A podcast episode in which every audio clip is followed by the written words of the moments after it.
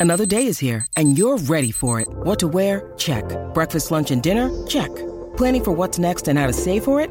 That's where Bank of America can help. For your financial to-dos, Bank of America has experts ready to help get you closer to your goals. Get started at one of our local financial centers or 24-7 in our mobile banking app. Find a location near you at bankofamerica.com slash talk to us. What would you like the power to do? Mobile banking requires downloading the app and is only available for select devices. Message and data rates may apply. Bank of America and a member FDIC. This episode is brought to you by Twizzlers. Long day, late night, feeling a little bored. Twizzlers is the ultimate sidekick for any moment of the day, no matter what kind of day you're having. The perfect level of sweet and a fun excuse to sit back and relax. Unwind with Twizzlers. To buy now, visit Hersheyland.com slash Twizzlers. Step on for picture. First positions, everyone. Yo, go. And action!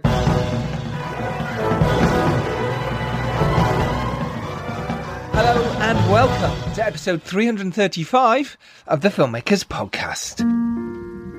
This is a podcast where we talk Filmmaking. from indie film to TV to commercials to documentaries to animation, studio films, and Everything in between. how to get them made, how to make your films, uh, how to get them made, and how to try not to, Royally F them up. in our very, very humble opinion. This is Giles Alderson. Hello. He is the director of The Dare, Arthur and Merlin, Wolves of War, Stranger in Our Bed, and more.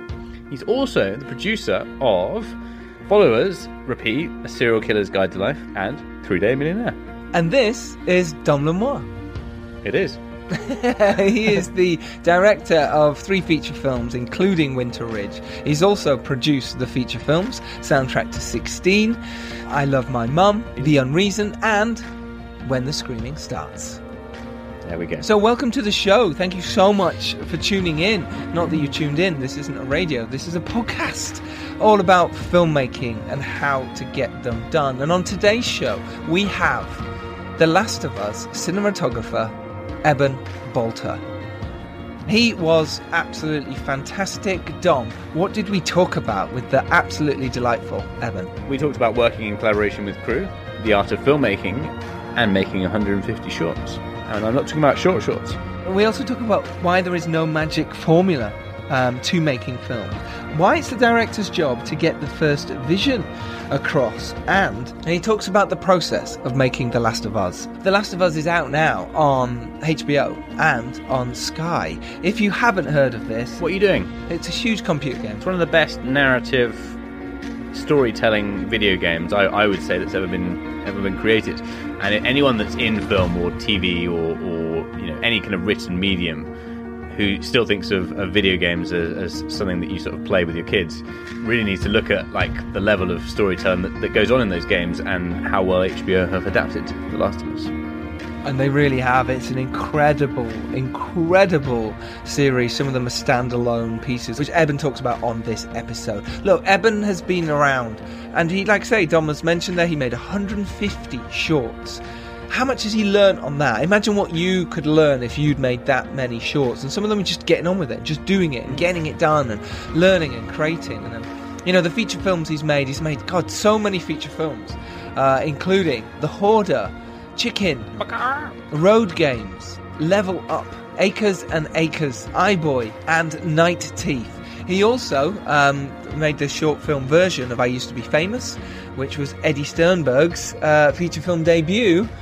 Uh, he was on the podcast, what, five or six episodes ago. So it's a small world. It's a small indie filmmaking world. He has also lensed the TV series uh, The Woman in White, White Dragon, The Feed, The Girl Before, Avenue 5, uh, The Last of Us, of course, and very recently, Secret Invasion. So there we go. Right, it's um, I've got to cut this down. We talked for an hour and a half, and there's so much information. I don't know what I'm going to cut out because it was They're not cut out any.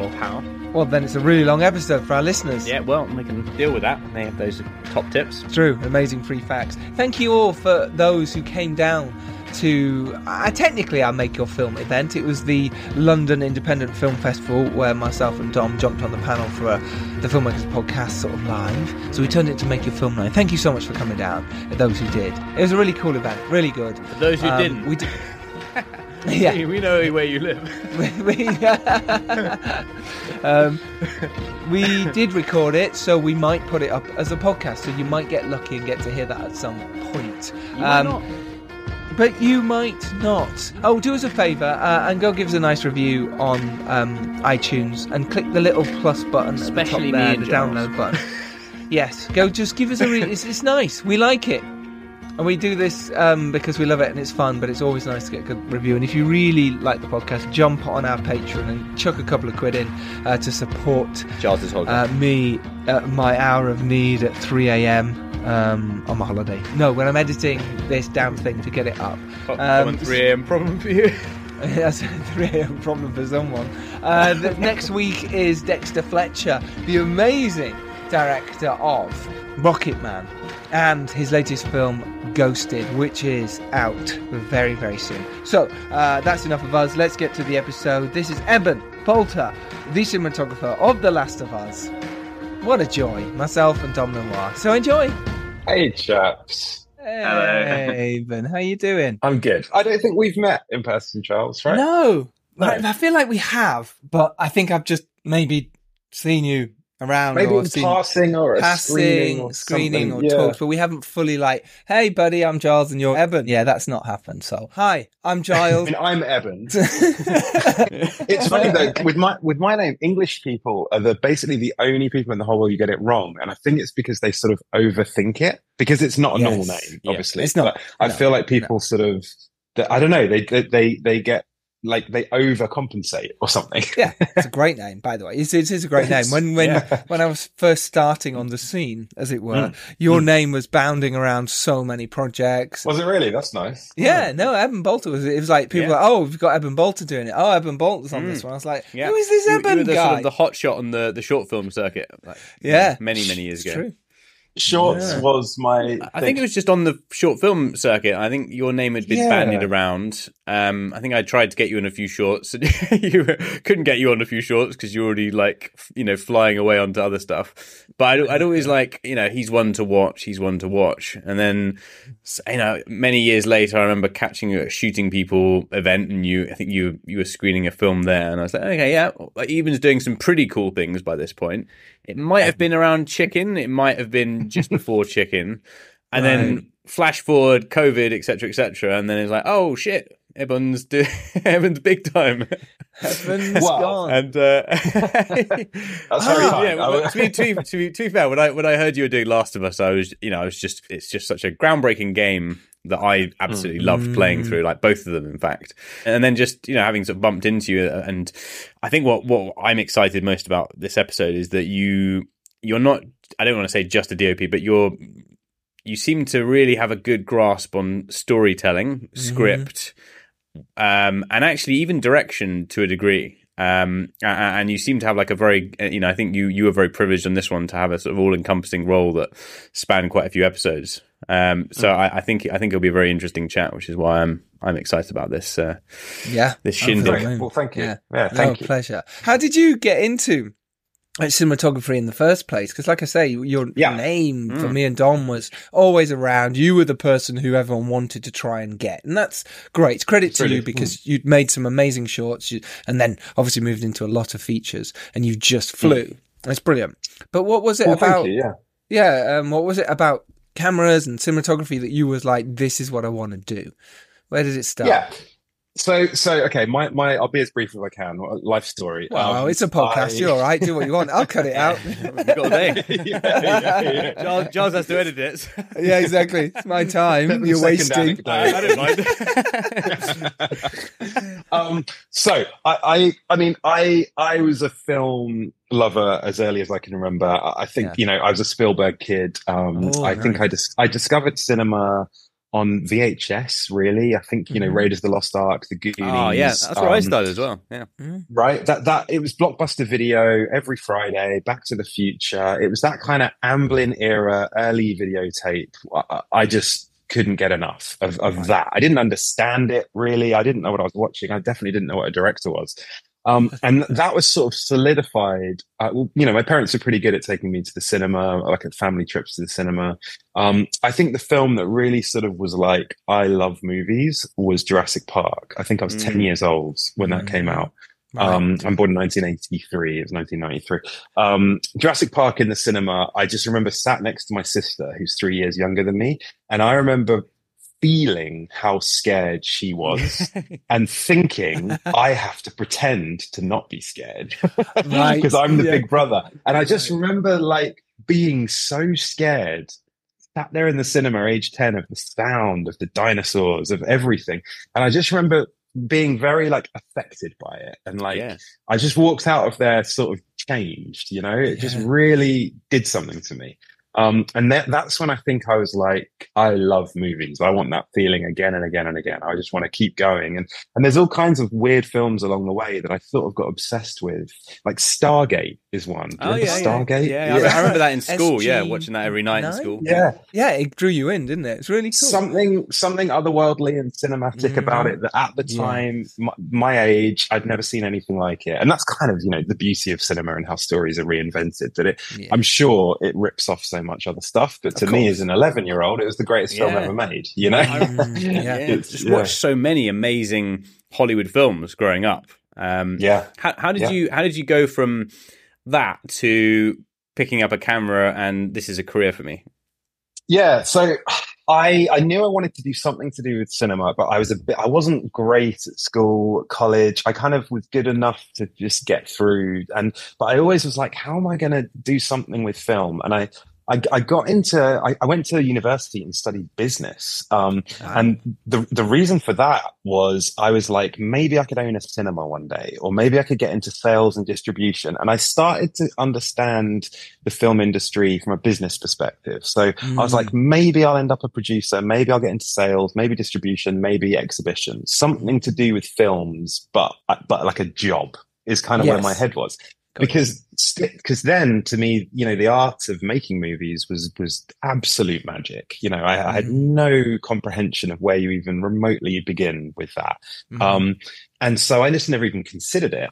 Um and so yeah went down that rabbit hole of business studies. Um I need to sort of speed up my life story, but I uh, No, I ended up living um, when I graduated university. I ended up living in Tokyo for two years, um, Huh. and and that again was really because I was trying to get a job working in sales and extra like everything I was saying, and I kind of couldn't find anything. There's not enough of those jobs around, so I was like, you know what? I'm just going to go live in Japan. I want to go like fish out of water, learn another language. I Mhm. wanted to travel, but I couldn't really afford to travel, so I was like, I'm going to go live there and just sort of figure it out. So I ended up in sales in Tokyo. I was I was selling English advertising for a Japanese magazine, and then I was a headhunter at Morgan McKinley uh, in recruitment. Completely like another me. Um, all Like the a while, samurai headhunter.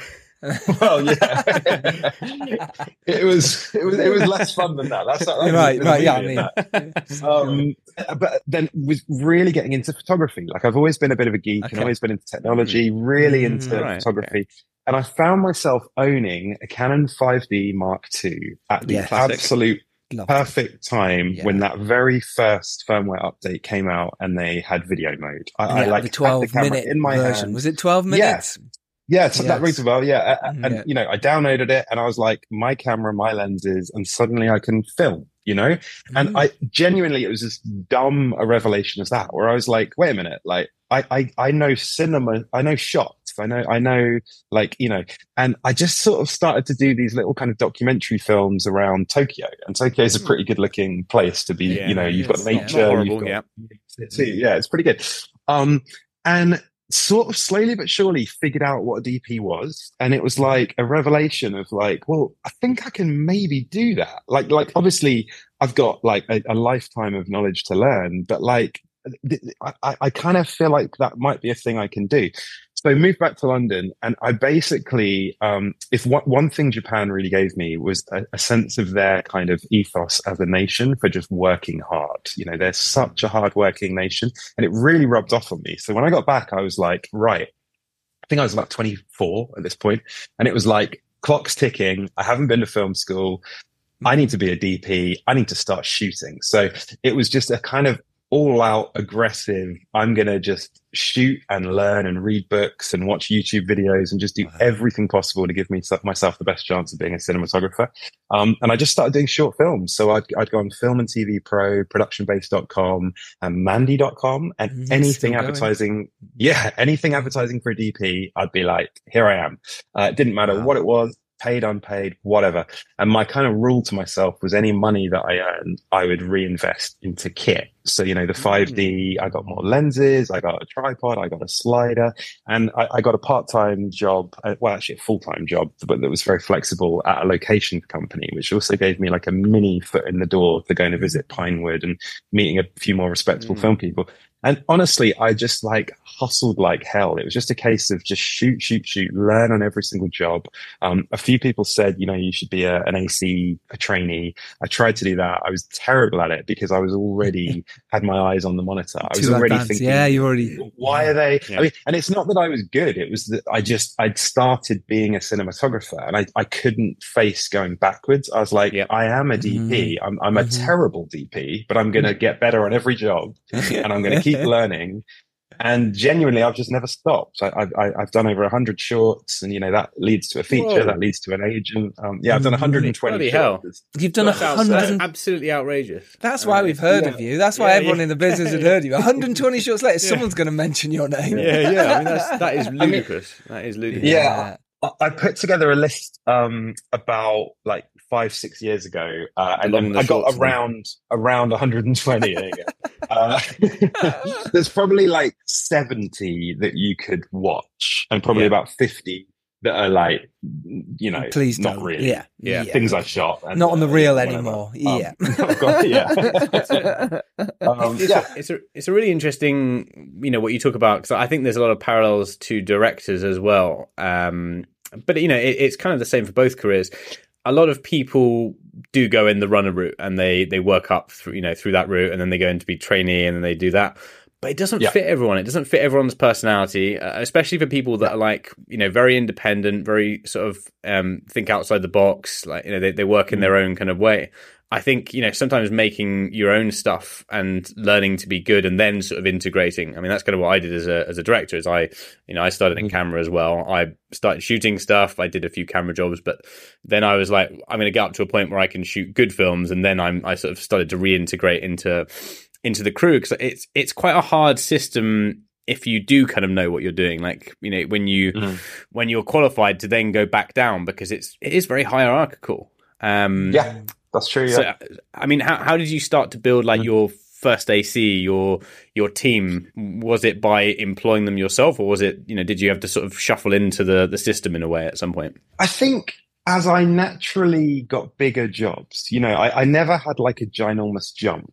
Um, I'd say the biggest jump I ever had was a movie called Confine, um, because it was a studio feature with a like a tiny budget, but a budget, and, and kind of you know, well, yeah, known actors, and we were going to shoot on Alexa, and that was my first. I think it was probably my fourth feature, but the features before that were like zero budget, you know, DSLR, and Mm-hmm. and getting that job was the first time I was like, oh, holy shit! Like, uh, am I going to get found out here? Because this is like a big step up.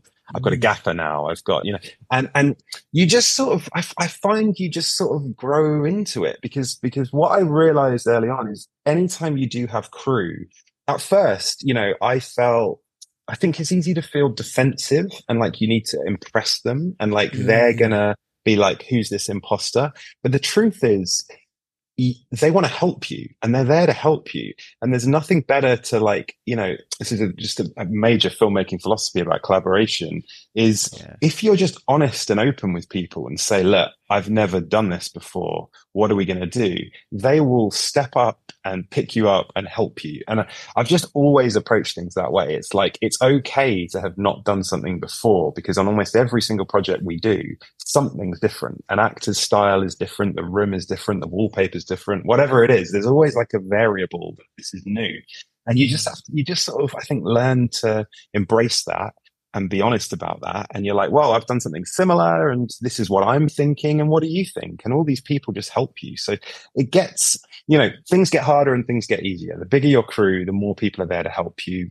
of course, there's more responsibility, there's more money, la la la. You know, all of these things have a sort of pros and cons. It's easier, it's harder. It's all it's all filmmaking, you know. And I think all of us are just sort of figuring it out on every job. There's no like magic formula where it's like, you know, got it. Um, I think like Deakins said, like when he was um, in his late sixties, I think he'd just done No Country for Old Men. He was like, I feel like now I've like started. I've like figured out a lot of stuff, and now Yes. I'm a DP. And this is after like you know eleven Oscar nominations, and it's Roger Deakins. You know? And I kind of I do get that because I just feel like there are so many variables and so much to learn that it's sort of silly to pretend you know it all because you don't.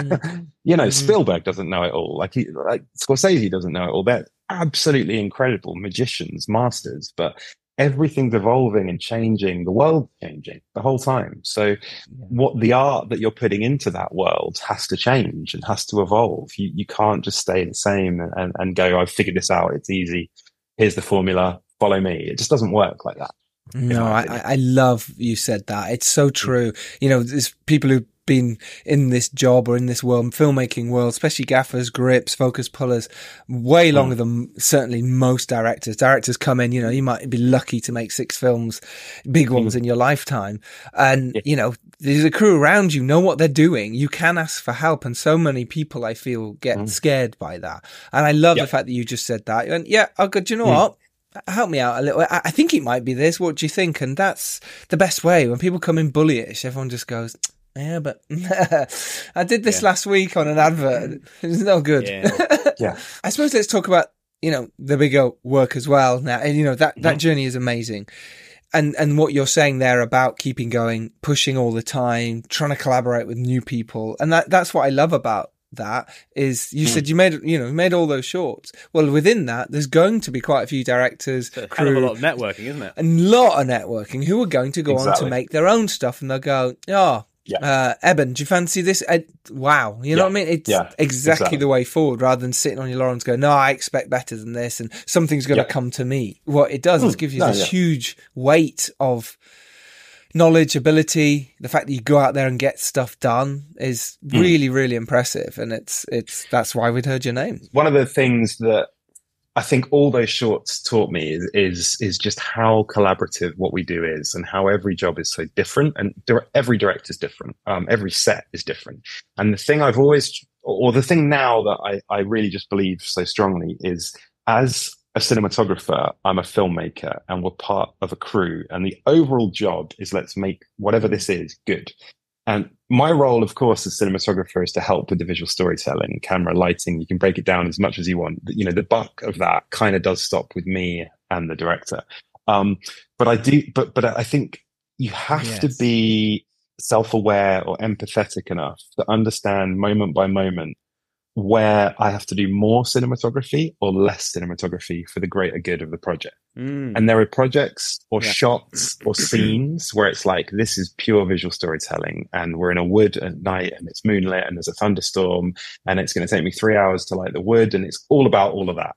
And there are scenes where it's like, let's just forget all of the lighting plans. Let's just get two cameras, cross shoot, and let's capture this performance because that rehearsal was magic. And you just have to know when it's that version and when it's that version. And, and that's just something I Yeah. think all those shorts taught me is that there's no point focusing like with tunnel vision on visuals because if you're going to hurt the overall thing, like what are you doing other than making like a show reel mm. or something?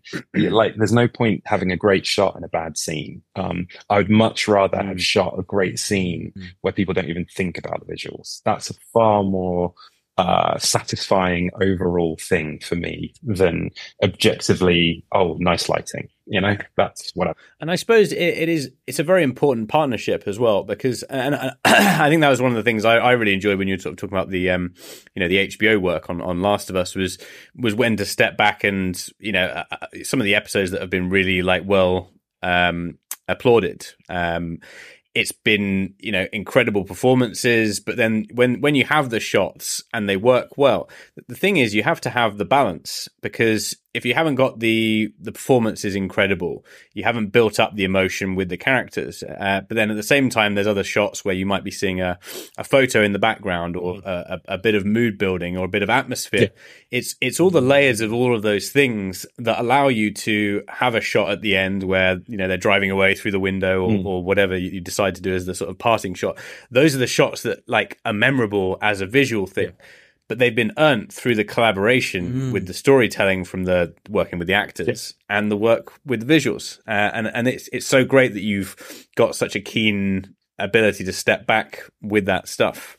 Uh, yeah. well, thank you. Yeah, that, that's my hope, definitely. And I, and I think so much of that is um, there's a, I've got a big thing about ambition. I've been talking a lot about that, and it, and it's to do with like what makes things. You know, now TV and cinema and everything sort of merges and becomes less one or the other. Hmm. Like, what is it to be cinematic? And I think so much of that is actually just to do with ambition. It's to to sort of think about as ridiculous as it sounds, but things like Apocalypse Now, Blade Runner, 2001, and there's so much, you know, there's, there's 40, 50 years of watching those films on repeat where you can still find new meaning, new detail, new stuff in the background.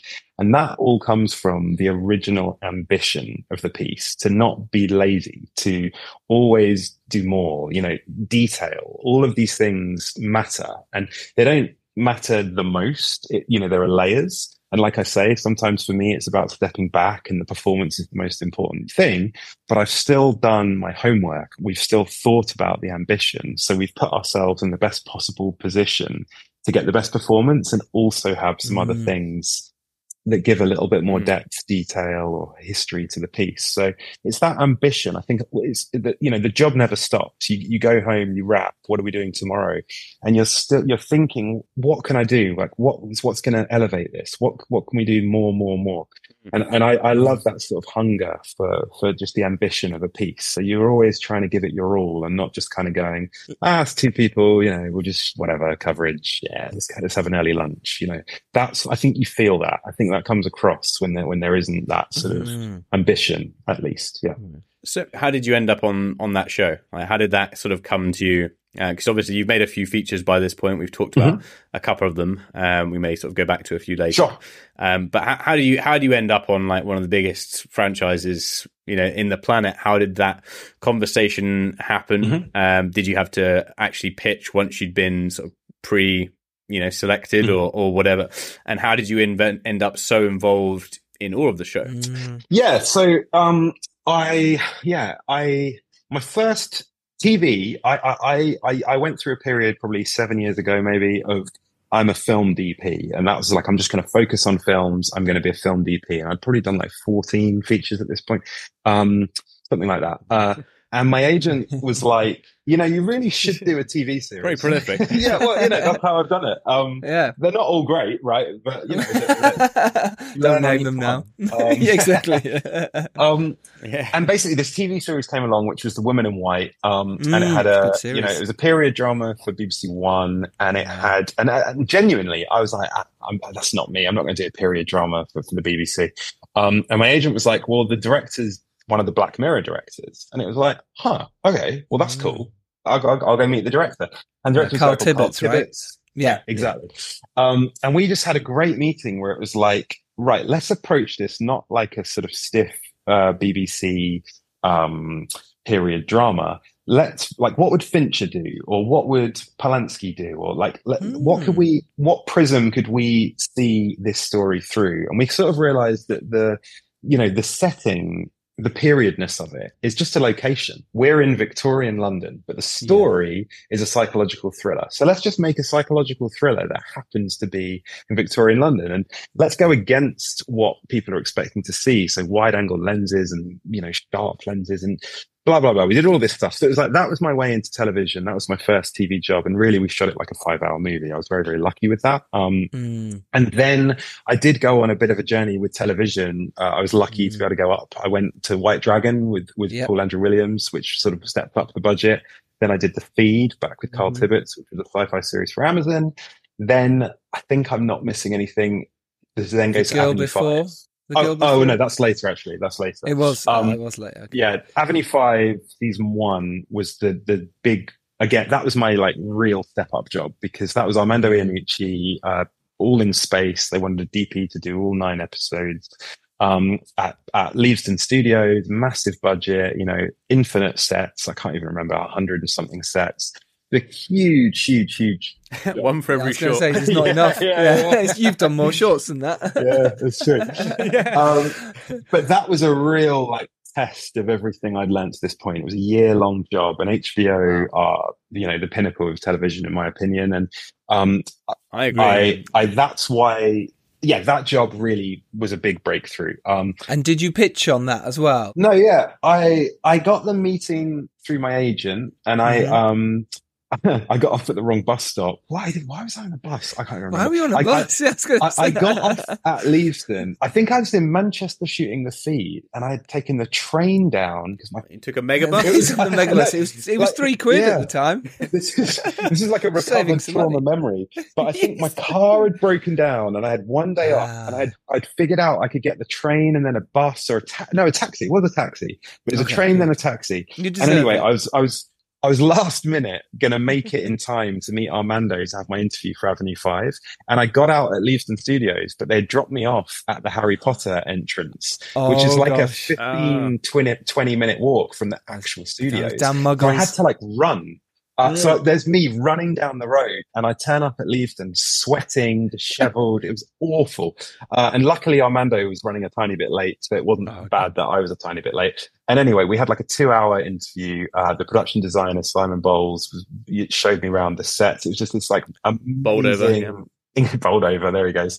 Uh, um, he uh, it was an amazing interview, and I somehow got the job. Uh, you know, I, I think my sort of passion for science fiction and, and just visual storytelling came across, and, and me and Armando got on well. Mm. So At that point, are you putting images forward? Are you doing mood decks and any kind of reels? Are you saying it could look like this? Just to, so we know your process when you're in a meeting like Yeah. that. What happens? I- what does the director well, want? It depends. It does depend. I, I, tend to. There's a few things. I've tried different things over the years. I, I think what I've settled on is is I am the t- the sort of cinematographer who I like to listen and react initially.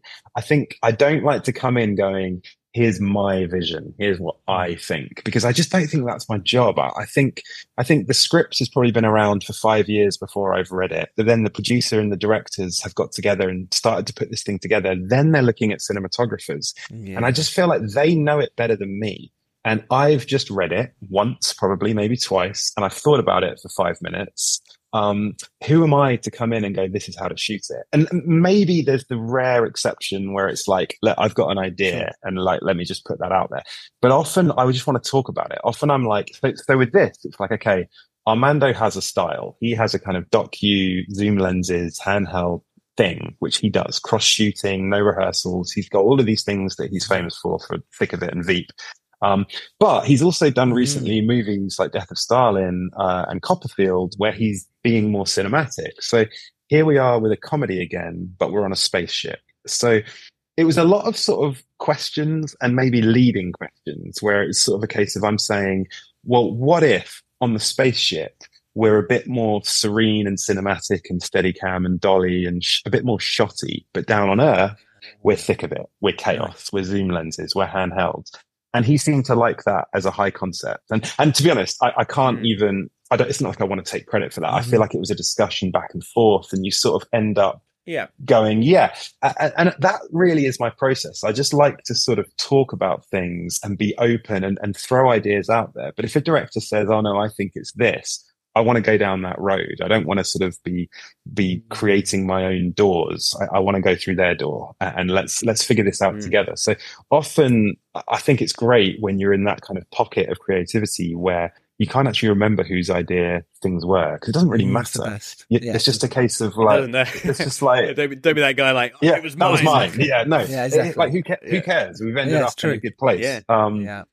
so yeah, that. But then you know, I have occasionally pitched. I have occasionally gone. Usually, my pitches these days are. I've done one recently where it was a case of a, quite a big job that they were looking at a lot of people, and the director said, you know, just send me what you think would be interesting. And so I kind of what I did in this one was take things I'd already done and said, like, these are elements of things I've done before, and I'd love to bring them together, but also put in this new concept and Mm, okay. offer that to this project as an idea for what the visual storytelling could be. But always with the disclaimer that this is just my initial idea and this is what I've done to date. But everything I do, I try to be a chameleon. I try to shift. You know, my last two projects are The Last of Us and Secret Invasion for Marvel, and they couldn't mm-hmm. be more different. And I'm still me. So that's the sort of DP I am is mm. I try to shapeshift. I don't kind of go, this is what it's going to look like because I'm me. That's, that's just mm. not what I do. Yeah. This episode is brought to you by Twizzlers. Long day, late night, feeling a little bored. Twizzlers is the ultimate sidekick for any moment of the day, no matter what kind of day you're having. The perfect level of sweet and a fun excuse to sit back and relax. Unwind with Twizzlers. To buy now, visit Hersheyland.com slash Twizzlers. Want to be more active this summer? Sierra helps you save on everything from swimsuits to stand up paddleboards, tennis rackets to fishing tackle. And if that doesn't float your boat, we also have pool floats. Sierra, let's get moving to your local store, like now. Go! When you need mealtime inspiration, it's worth shopping Kroger, where you'll find over 30,000 mouthwatering choices that excite your inner foodie. And no matter what tasty choice you make, you'll enjoy our everyday low prices, plus extra ways to save, like digital coupons worth over $600 each week. You can also save up to $1 off per gallon at the pump with fuel points. More savings and more inspiring flavors make shopping Kroger worth it every time. Kroger, fresh for everyone. Fuel restrictions apply. I suppose it's working to storytelling. Like, I mean, Yeah. it sort of comes down to the script, a script again, doesn't it? And it's Yeah. like looking at what is the script trying to say, like what are we, how are we trying to show the characters? It's not like I'm a okay, I'm I'm a I, I'm going to throw some style onto this because No, exactly. that's what a cool DP mm, would do. exactly, it's exactly. like it's I mean, you're adapting and you're transforming with the script and the, you know the team. Um, Mm-hmm. for sure. So I'm, I'm guessing that you obviously you'd won some brownie points with HBO for doing that. show. Avenue Five, yeah. Is that is that how is that how that then led on to? Yeah, sorry, I, w- I got sidetracked with how. No, No, no, no, no, brilliant. That was great. That was a great. That was a great Yes. intro. all my. Really all my stories are long, but yeah.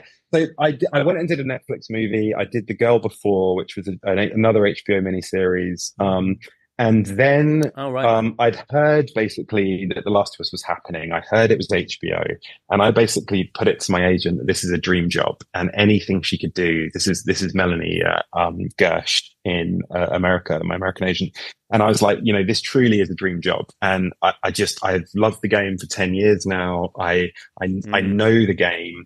And I just feel like I've put together the tools over the years where I've got a really good chance of of offering them something. And I just love to be able to talk to them. Um, and she just pulled off like a crazy miracle. Like uh, apparently they looked at like 200 and something DPs and then and then spoke to Wow. they spoke to three allegedly. Um, and so The Last of Us. yeah, yeah, three left. Yeah. Um, and and I don't really know the ins and outs of the process to be honest, but I do. But but I had a great Zoom with with Neil, with Craig, with some of the other producers, and Mm. they already had this like visual lookbook PDF thing that they'd created, and really it was a case of talking about the approach and what would be wrong. And you know, I I felt that I knew what would be wrong. Like if we over slick this in a sort of glossy Hollywood way, it's not going to feel correct. And and you know, it was just going through all of the things that didn't feel right, and loads of that came from Craig and. uh, You know, everything Craig was saying, I was like, yes, they're nailing it. Like, even if I don't get this, like, they're nailing it. I was so, it was such a great Mm. call as just a fan of the series of the game where I was like, they're nailing it. Like, I, I, I would be so lucky to be on this, but even if I'm not, I can't wait to watch it because everything he's saying is just great, you know? And that, it was that kind of interview. So, um, Mm. yeah, I, I, I got the job and I couldn't really believe it. Um, So I, I mean, I suppose amazing. I suppose it's a collection of everything you've done with your work, but it's also again it comes down to being collaboratorable. yes. Yeah. being you know, Collaborative? being being someone that, that is like speaking speaking their speaking their language. Yeah. I mean, so many so many. I'm not going to name them, but Mm. there's been some very big franchises that have been games that have been you know ruined, Yeah. Yeah. absolutely ruined, or you know, or films that have been turned into TV series and they've been ruined. And you watch it as a fan of said film or said, you know, Mm. um, you know video game adaptation, and you just think this has not captured the the essence, you Yeah. know, the feel of what it is at all. It, it's tried to put like some kind of gloss over it. Mm. It's tried to make it fancy. It's tried to you know make some kind of statement that isn't actually authentic to, to what it is. Mm. And this one felt incredibly authentic, even even when it diverted. Yeah. It felt like someone that really cared about drama. Yeah. Um, so, so you know, once you once you got the job, how did those conversations start in terms of you know, okay, you're doing these episodes, you're staying on as a, a DOP to sort of supervise certain bits. Like, how do you then start those conversations with showrunners and directors about how you'd like to input your um, you know process into the development of those uh, those those episodes? Yeah, yeah. Well, um, I mean, really, you know, Craig Mazin, um, showrunner, you know, Chernobyl, um, Mm. is an incredible writer slash showrunner. Um, Amazing. Neil Druckmann, who wrote and directed the game, also showrunner, Mm. also writer for the series. Like, truly, I was in with greatness. They they are they are really great. Um, you know, and those scripts are were just magical. Like the episode three scripts, when I first read it, I, I was Yeah. just as as I was as floored as people seem to be reacting to when they watch it for the first time. It's mm. all there in the script, the same song, the same. It's all there. Like it, that was a screenplay. I've never had a, a like a final or a first whatever my first reading of it i was like that's that's it and it's just incredible and so mm. Um yeah so so i'd got the job um and and my role um my role was slightly kind of boring to get into but basically i i was going to be deeping multiple episodes not entirely sure how many at this stage but i was going to move to canada for a year with my family. Directors some directors were going to come in with their own dp some directors didn't have a dp and i was going to be their dp and it was that kind of thing. So i actually got the job before peter hoar um Wow. and so I got to be there whilst they were prepping episode one and kind of come up to speed with everything that was happening and, and, and you know, figure things out with them at, at the very beginning. And then when Peter joined, I could kind of bring him up to speed and then we could get on with making our, our film.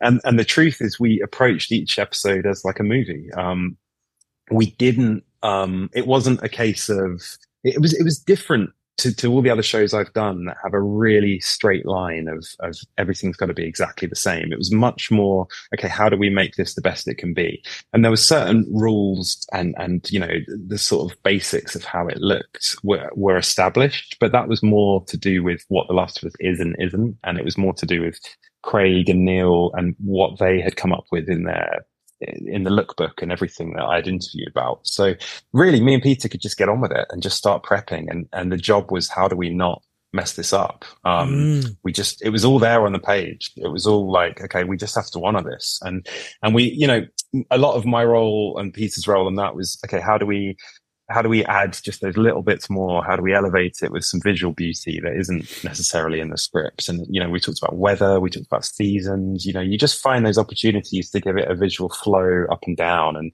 and find the really romantic moments to be, to be visually romantic and find the moments that are more truthful and cold. And, you know, you base that in the winter or the autumn. And that's, that was what a lot of our conversations was about. It's like the words on the page, the story, the characters are incredible. Let's just do everything else we possibly can to, to stage this in a way that just feels correct um, and and effortless. You know, we didn't ever want to feel like we were throwing things at it that it didn't need. It was how do we make this just feel like it came up a few times like a Beatles song, like it's always been written that way. Like there's no other way to do it. It's there's there's a sort of simplicity sometimes and something that's just correct, and we really wanted to get into that as well.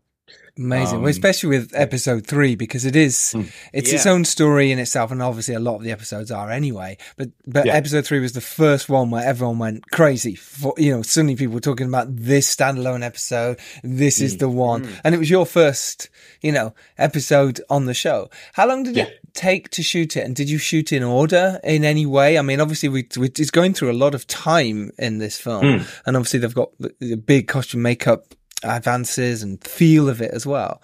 What what is the process of a big show like this and how they do it and the time scale? we, well, we had a generous schedule uh, compared to most TV. I mean, like we shot for a year, uh, and there were nine episodes. So you know, the maths on that are pretty good for a TV schedule. Um, Yes. It was roughly roughly a month to shoot, roughly a month to prep each episode. Um, Okay. There was only ever one main unit, if you know what I mean. In, well, like there was Craig and Neil, showrunners, were only ever on one set, so there would always be this is this is the episode, this is what we're doing. Occasionally there'd be second unit or splinter unit, or maybe some additional photography to to, to you know normal TV stuff. But um, somebody like the A camera operator, let's say, did all 200 and whatever days uh, in a row. And so there was one main crew who did all the storytelling. So I got to come and go. I got to do my prep, shoot my episode, and then retreat back into prep. And they just all carried on as a main unit. Wow. Um, the order of the episodes, I, I, I think, I, I think HBO don't really, you know, I'm not, I don't think I'm allowed to say the order exactly we did them. I, you know, it's just one of those, I think they want a bit of secrecy or mystery or I don't know, but it wasn't, we didn't do the episodes in, uh, one to nine order because of the weather. We had to react to what was happening. And so, you know, episodes shifted around a bit. Um, but I can say episode three was the second episode that was shot of, of the series. Is that Uh, because you were on four, five, and Well, six? Because then I- I did obviously three, four, your five. prep time. You did three, four, five. Yeah. So your prep Yeah. time meant if they did three before two, they could be doing two while you're prepping four, right? Yeah, it was like Sorry, that. five Yes, exactly. they're prepping five. Yes. Yeah. exactly. Okay. Um, and yeah, just weather. You know, like Canada gets cold, uh, it gets snowy, so we need Mm. that. To, we need to shoot those episodes around the winter. We got our episode in at the perfect time, episode three, because it was um, kind of going into uh, autumn. Um, so we sort of got late summer, a bit of the leaves changing, and the odd cold day. So we kind of got to visually show three seasons uh, quite easily, just just based off when we shot it, which was great. Um, but so much of it is studio as well. You know, every single interior in, in episode three is a, is a build. Um, uh, Right. And the Billstown itself, we built in a field. You know, that was like there were there were no structures there at all. Um, there was some old tarmac, but no buildings. So, um, yeah, you know, an awful lot of building, an awful lot of sets and work to try and make it feel as organic and naturalistic and found as possible. With something like that, then are you Mm. like you say you've got a field, so now you can plan where the best place for Yeah. the front door goes, where the light will hit, the best place. Mm, yeah, Were yeah. you thinking about that as well? Was that part of your Oh, absolutely. Right, Yeah. okay. Yeah, yeah. Well, obviously the art department, you know, lead those things, and, and John Paino has his his plan, and he's like, "This is where I think the uh, like the kind of roundabout thing's going to be, and I think Mm. Bill's house is going to be here." And me and Peter and everyone just feed into that. We start to look at okay, where the nighttime, the Mm. rain, when the raiders come, how how far do we want him to run out of the house? Where's the perimeter of the field going to be? And you just sort of it just starts to sh- shape shift around. But one example is we knew for the strawberries theme we wanted to shoot it in Magic Hour. So really, it was a case of okay, where's the sun at Magic Hour? And this is a cool natural position for us to be. So let's put the strawberries here. And we sort of built that mini set around where the sun was in the sky, frankly. Um, and we had the ability to do that because we knew exactly we had that script. It was like, this is what we're doing. Yeah. This is where we're doing it. And let's let's find those moments to be really specific. Um, and I realized I didn't answer your question. In terms of like continuity of the episode, Mm. um, it kind of we just sort of did the best we could in terms of like, you know, you always want to shoot in continuity. Um, there's always a sort of rhythm to, to to things and like you say with them aging you know we wanted to do the prosthetics last so honestly my memory is a little blurry of, of how well we did that. I know that we had to come in and out of the the studio. So we'd sometimes do exteriors and maybe we jumped a few time periods exteriors. Then we'd go back inside and jump a few time periods and then go back you know like they were two Mm. completely like like an hour and 20 minutes apart uh, physically from the interior to the exterior so there was definitely a bit of back and forth because of that I suppose you were quite privileged in a way. I mean, I remember from the um, one of the screenings of, of episode three that you you removed um, part of the stairs so that you could show. You know, one of the scenes that was really exciting is the the flames. Yeah. Seeing them not directly, but actually, you know, from the perspective of the room when you know the uh, the, the sort of attacks going on on, on the the building. Yeah.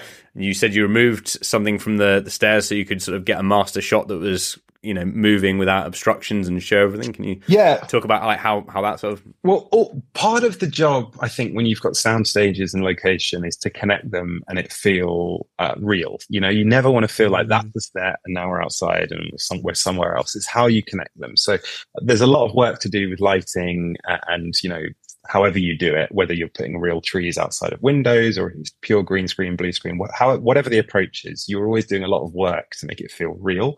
But we knew that we wanted to have one scene where we physically took them out of the house outside to just blend it. And, you know, there is a VFX version of that, but this didn't feel like, that didn't feel organic and, and naturalistic enough. So for that fire sequence, um, we basically identified that there'd be an opportunity to come down the stairs with Murray, look out of the window, see the flames, get the gun out of the house, go get Bill, then come back into the house and play out that moment.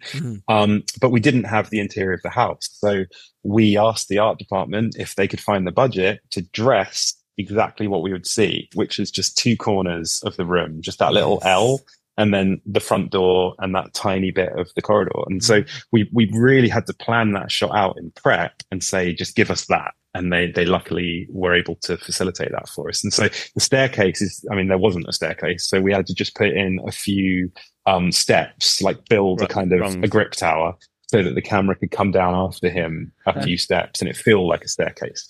Um, and that's how we shot all of that. It was all, I mean, we actually shot it kind of as a one-er, never with the intention that we would use it as a one-er, but more just to give it that energy, kind of like Succession did last week of just the approach to a continuous cut just gives you something. Um, hmm. even if you know you're going to cut into it, I feel like there's an energy and a stage playness to it that can be so useful. Totally agree. Yeah, especially for the actors hmm. as well. They're in the zone. You, you Yeah. feel new stuff. The hmm. team, everyone working together. It feels alive. And there's nothing better Yeah. than being on set in that moment. Everything is just electric in the air. And it's like everyone's working for the same goal. And it's magic Yeah. when it comes off. It's so good. Electric like yes, the fence. It was Yeah. electric fence. Speaking of like, like, uh, like you say, you, you shot all the interiors on sound stages. Talk us your process about how you would light something like that. You know, in terms of, okay, are you, the sun's going to be here. We're going to put through the window. Would you like softer light? Would you do up lights within shots? Would you use bounce boards? Well, especially on The Last of Us, because, you know, that's mainly what we're talking about. What was your process there and how do you like to do it? Yeah, so, so my process on the whole show um, was cinematic naturalism. So try to create a naturalistic feeling reality that also happens to be cinematic. Okay. So instead of instead of um, tons of lights everywhere giving me all of this crazy Hollywood sheen and it's all perfect, but every single shot I have to relight, it's Yeah. look at the room like a puzzle and what like uh, what would be cool here. Like if the, maybe there's a hole in the ceiling and maybe the sun's coming down in a Mm. certain way and it's hitting this prop that we have it's a certain color and that's going to give a glow and that's going to do a certain thing. And kind of thinking of it like a puzzle of light. And what would be the believable naturalistic way to make this wide shot cinematic? And how much of that is that going to hold when we go in for coverage that I don't have to do anything and it's still going to just speak that same naturalistic but cinematic language. That was always my philosophy. So everywhere we went, every whether it's an exterior location, build, or whether we're on a soundstage, I was always just trying to approach it from that first. So Bill and Frank's house, I'm just trying to say what would the reality be? You know, we know what the exterior looks like because we've been there. So I need a really big sky. I need a big soft sky. And then we've got to determine what the weather is. Is it a sunny mm-hmm. day? Is it a cloudy day? Is there a breeze? Is it summer, winter, autumn? All of these things feed into color, feed into light softness and feed into light direction. So something like their first dinner when they're sat at that table, we knew where we wanted them to sit because there's a sort of callback to that later on for their final dinner. We wanted to have mm-hmm. that separation either end of the table. And I knew I had those windows around. And I, I, it was a case of, okay, if this is on location, where would the sun be to give me something that's going to sort of beautifully, naturalistically back and side light them, but also not look lit? Just look like it's sometimes it happens in life. You walk in a mm. room and you think, God, that looks lovely. Yeah. Who And that, this? you know, that's, that's, yeah. And, and that, Even do that. yeah. And, and that's the, that's the feeling I was trying to create. So if you look at it, like uh, what I've done is the sun is coming in and it's hitting the white tablecloth, which is then turning into a source and uplighting, and it's actually Mm. kind of cutting the actors. So if you look at um, Nick Offerman when he sat there, the hard light isn't hitting his face; it's like cutting his arm, but it's it's also hitting the table and it's giving this sort of soft uplight. So I've suddenly got hard, I've got soft, I've got side light, I've got contrast, but it all comes from one light source, really. Um, and that's It's just a very Deakinsian approach, really. yeah, Conrad Hall, Roger Deakins. You know, I'm not going to lie, they're they're in, in you know heroes. Uh, so uh, yeah, I, I I I think it's a philosophy that they use very well, and I, I try to just take that and be as naturalistic but intentional with that as possible. So quite often, yeah, it's about not compromising the compromised lighting. You know, you want it to be Mm. the best version of something that's slightly flawed and feels naturalistic. So there's you don't want to get sterile, you don't want to get overlit. Imperfect Yes. beauty. almost. Imperfect beauty. That's a great way to put it. gorgeous. Um, and uh, I, I- I can give you another, just another quick example. Like um, in episode four, where they're in the car, um, Yes. there's they go on their road trip, and we knew we had quite a lot of pages in a car, and half of that is on location, and half of that is on a soundstage um, blue screen. And so again, for me, the job is how do you do that so well that people can't tell the difference? And the the, tr- the trick for me is you light it in the soundstage like you are on location and without compromise. So you've got to put in a really massive sky. You've got to pick where the sun is and don't cheat because on location you can't cheat. And then you've got to, you know, not sterilize it. So you need dirty windows. You need it bouncier than you expect it to be. All of these things, which on location you might be complaining about. And I wish the sun was there and I wish it wasn't so Mm. bumpy and I wish we could, you know, all of those things, you've got to add them. and it feels like you're messing it up. But what you, what you end up with is what you would have got on location, which is real, which is always going to be better on something like this than the sterile, perfect version. Yeah. Beautiful. moving from this episode, which is a lot of deliberate shots, a lot of atmosphere. You know, you're sort of capturing the the the, the mood of these two guys that are you know together for a long time. You know, the, the world ending, etc. There's a, there's a very sort of peaceful, melancholic sort of feel to it, and it's it's, it's deliberately restrained to focus on performance and, and some of these sort of you know iconic, um, thought provoking moments. How do you keep the the same kind of um, connection when you go to say episode six, where suddenly you're into aerial shots, all hell's breaking loose, massive cityscapes, big sort of set pieces and action. Um, and how do you translate that so it feels authentic while still keeping it, you know, connected to the same show? Um, I, I presume you mean episode five with the with the cul-de-sac, and yes, one. yeah, just checking. No, no, you're good. Uh, yeah, yeah. um, Yeah. Uh, so yeah, good question. Um, so that's always to do with perspective, I think, um, and something that's a huge, you know, that cul-de-sac sequence at the end of episode five um, has scale, has spectacle, has stunts, has action, Mm. and the key is to not slip into the way everyone else does it. So there were loads of things from Craig that were so clever and helpful. You know, he didn't want to see a stunt that he had seen before. Um, that was just sort of a baseline request that if he's seen it before, let's do something else. So that was really helpful. Um, but yeah, for me, for shooting, it was mostly perspective. So who are we with at this point? What's the perspective of the story? Are we with the kids? Are we with, are we with Ellie? Are we with Joel? Uh, you know, who is Melanie's character? How close are we to her? Just always having a character story led perspective just gives you such a sort of easy concept for where the camera should be. And it was just a case of tracking all of that and, and really doing our homework and, and thinking about, okay, where is the story here? It's a standoff between here and here.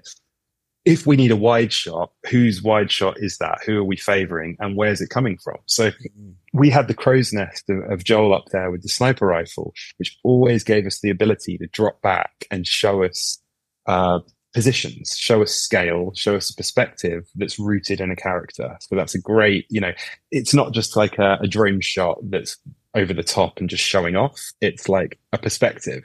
And that's really the show. It, it, if you're ever doing anything just because it's cool or uh, looks good, it's probably wrong. Um, you, you should be where the story is. You should be where the perspective is and then do the best you can with where that is. But, but story wins every time. Yeah.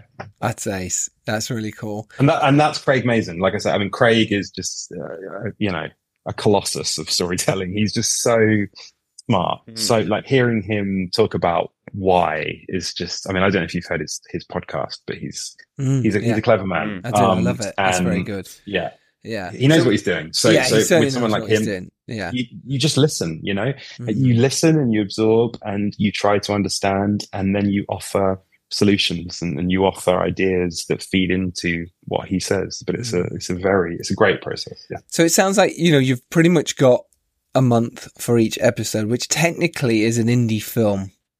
You know, Mm. Yeah. which is Yeah. incredible with what you achieve here. What happens when your back's up against the wall and there is Mhm. Time restraint, there is an issue, there is a problem? How do you deal with it? What's your what's been your process that you've gone, ah, that was something I did wrong, but actually I've learned from it and now here's what I Mhm. what I do to overcome those difficulties.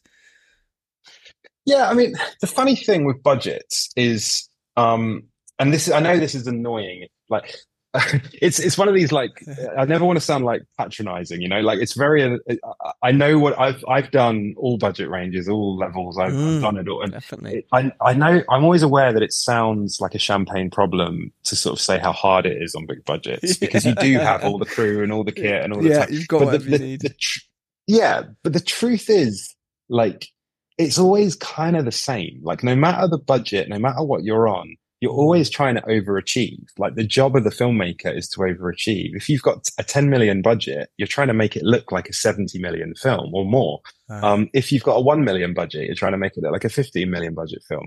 And if you've got a 300 million budget, you're trying to make it look like a billion and, and Yes. it's the same. Like, it, of course, there are there are luxuries to it and things that make it easier. But even on The Last of Us, every single day, you know, there's a there's a bit of a struggle, and the struggle is just ambition. You're just trying so hard to make this the best it can be. It's never really a case of oh, we've got all the time and money in the world. Let's have a lovely day and put our Mhm. feet up. And it's just not like every day. It's like how do we squeeze as much out of this as we possibly can? So Yeah. yeah, you, you just try to manage everything. You manage your time. You try to manage your time effectively. You go, okay, the first scene, let's do that quickly so we can put even more time into the second scene because this is going to need a bit of love and care. And if we fall behind, let's do that scene last because worst case scenario, we can do that scene in two shots and that's in our back pocket. And so you're just sort of, I, always feel like, you know, that's your day, that's your Yes. budget. And it's just where are you going to spend it? And, and quite often you overdo the first half of the day and you Mm, scramble to catch up in the second half of the day. And I find that that's mm. the same on everything. Is it really? done. That that uh, that amazes me. I know, I, of course Yeah. it is. You know, when I've Yeah. stepped up, Yeah. we've done bigger things. It's because everyone's everyone's full of caffeine at the start of the day. Well, you just you just take longer on the start because you're like, yeah, we've got time. Let's make this look mm. good. And often, Yeah. you know, you've got five minutes left at the end of the shoot day, and suddenly Yeah. you go right. Suddenly you get this mm. amazing set piece in in five minutes because you've got to cut out. You go, well, we can't do all those. Yeah. We haven't got time. I'm doing it this way now. That's uh, and, it, and the fact that that happens on every level is still blows my Yeah, it mind. does. it makes sense. It but it blows does. my mind. Lars von Trier has a documentary called The Five Obstructions. No, not seen which that. I would really recommend you watch. Um, which is uh, he had a film school tutor who was a director and had a short film that was a successful short film. And basically, the documentary is Lars von Trier goes back to his film school lecturer, the director, and challenges him to remake his own film five times. It's a short film. But each time he remakes hmm. it, Lars is going to give him some obstructions. So the first obstruction is you have to get to Cuba and shoot it on location because the hmm. original is in like a white soundstage. It's like an infinite white cove. Go to Cuba, shoot it on location, and no shot in the finished piece can last for longer than 12 frames, half a second. So it's cut, cut, cut, cut, cut, Wow. cut. So those are the obstructions. And so he then has to make the film and then show the film and then they talk about it. And then he gives him more obstructions. And without spoiling it, it's not really a spoiler. The one that's the hardest is when he says, okay, this time you have no obstructions. Do what you want. And that's when it's like you panic because it's Yeah. like, well, what do we do then? Yeah. Like, and I find that's the same with everything. Like with filmmaking, if you, okay, this is what we've got and this is where we are and we've got 45 minutes how do we tell the story? Those obstructions, you end up being creative. You end up finding something way more interesting than if you had infinite time, infinite money, and Hmm. do something silly. So I often find that, and, and I had another example that's just sprung to mind is um, Moonlight, um, the Mhm. Barry Jenkins film. I was Mhm. I was insanely fortunate to, to to meet him and chat to him. Nice. And one, he was talking about the schedule and how insane it was, and they only had um, what's her name, um, Naomie. I've forgotten her name. Naomie Um, Harris. Yes, thank you. Um, they only had her for two days. I heard or that. Three yeah, days. da- yeah, some like of them that. really You know, small, and she's in it. Loads. insane. She's in Um, and. I'm sure you've seen the movie and you know the story, and it won an Oscar, and you know, Uh-huh. and and I, I was like, if you could have had more money and more time, do you think you'd have had a better movie? And he was like, no, absolutely not. Like No, all of yeah. those constraints, all of those restrictions created this environment where it was like live or die. This has to be the best it can be. It's magic, and it just gives you that something. Mm. Um, and you know, yeah, I mean, who knows what would have happened had they really had more time, more money? But that's, I just think filmmaking is, you know, so often when you're put in a corner, you find a creative way out of it. And that, that's it. I think when you have too many variables, you're you're sort of lost in, in a world of creativity. It's when you start putting in specifics. I mean, that's why you know director or director of photography coming up with ideas and, and just you know fine tuning, fine tuning, and like honing the script down or the or the film down Mm. allows. There's still this infinite you know space of of ideas that you can do. But, but having those borders allow you to it actually sort of focuses your mind Yeah. on coming up with ideas that work rather than like this kind of overwhelming idea of like, well, we could be doing anything. Yeah. And then no one's on the same page. Yep. So it's that especially, you know, those challenges really do do help. Mm. What was the, the hardest um, set piece on Last of Us? You know, was it uh, maybe on that episode five? Uh, well, yeah. I mean, that, that cul-de-sac sequence, um, you know, we, so Jeremy, the director, um, and I, we did, we did episodes four and five together. And, um, you, like I say, you've got a month prep, a month shoot for each episode. But the way we did it was we probably did six weeks prep for that eight minute sequence and two weeks prep for, for the rest of those two episodes. Like the cul-de-sac was such a technical exercise. It was so complicated because we had to build that town on a back lot. You know, you've got you've got a truck smashing cars, kids running, explosion, infected out of the ground. There's so many moving parts, and and we knew for the series it was the big infected action showpiece. It was the one. So we just really didn't want to let anyone down. So, you know, we had like a model village, all the characters. We got to play with our little action figures and toys and cars. And it really was that dumb. Like we would just be like, okay, here comes the car and it smashes here and they come from here. Um, it really was. Yeah.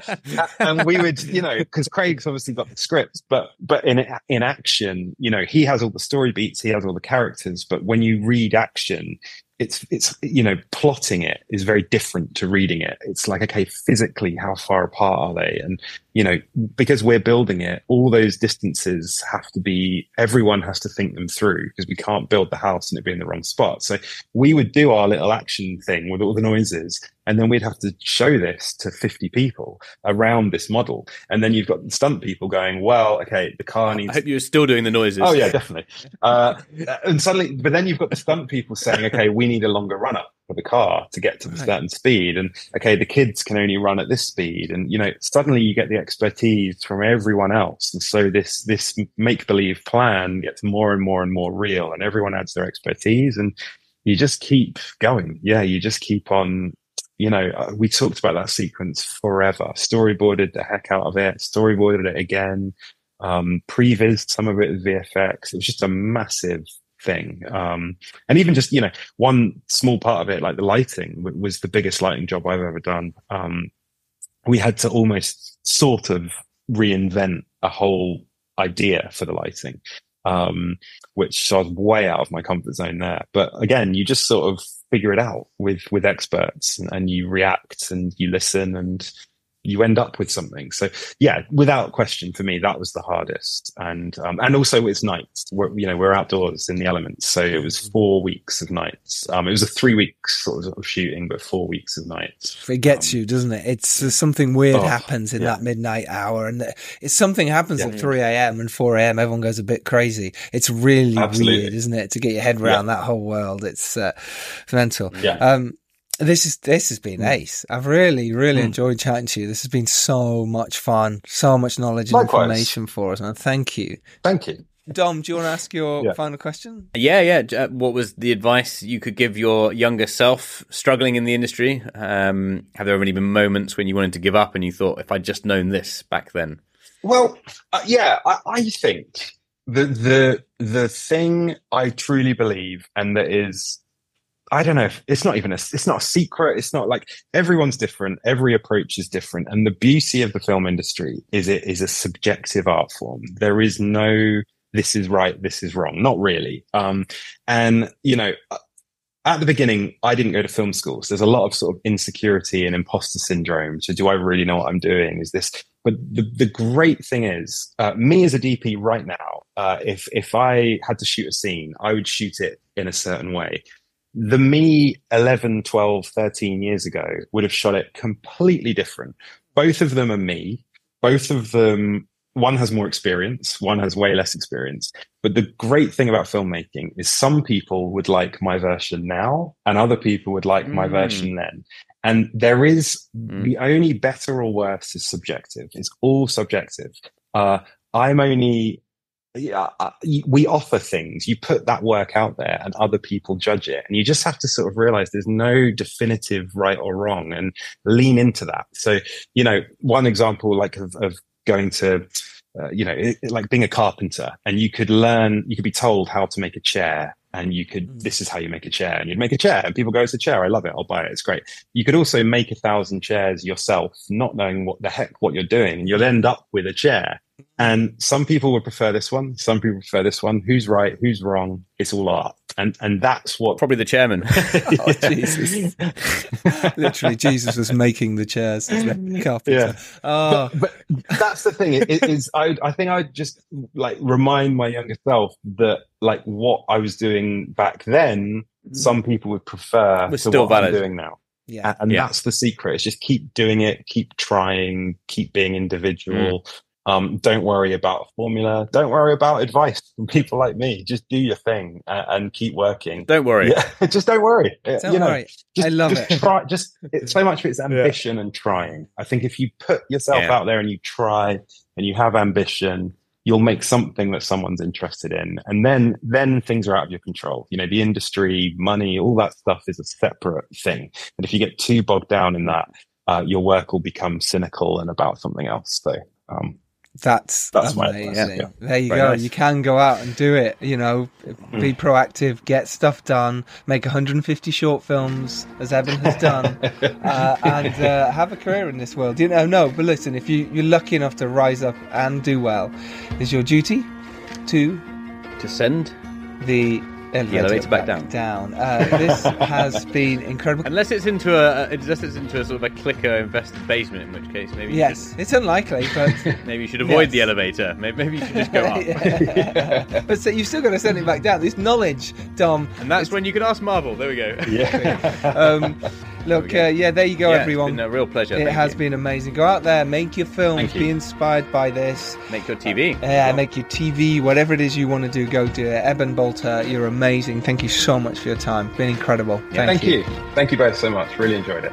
Keep up the amazing work. you. I'll try. Cheers, everyone. Bye bye. Thank you. Bye. See you next Tuesday.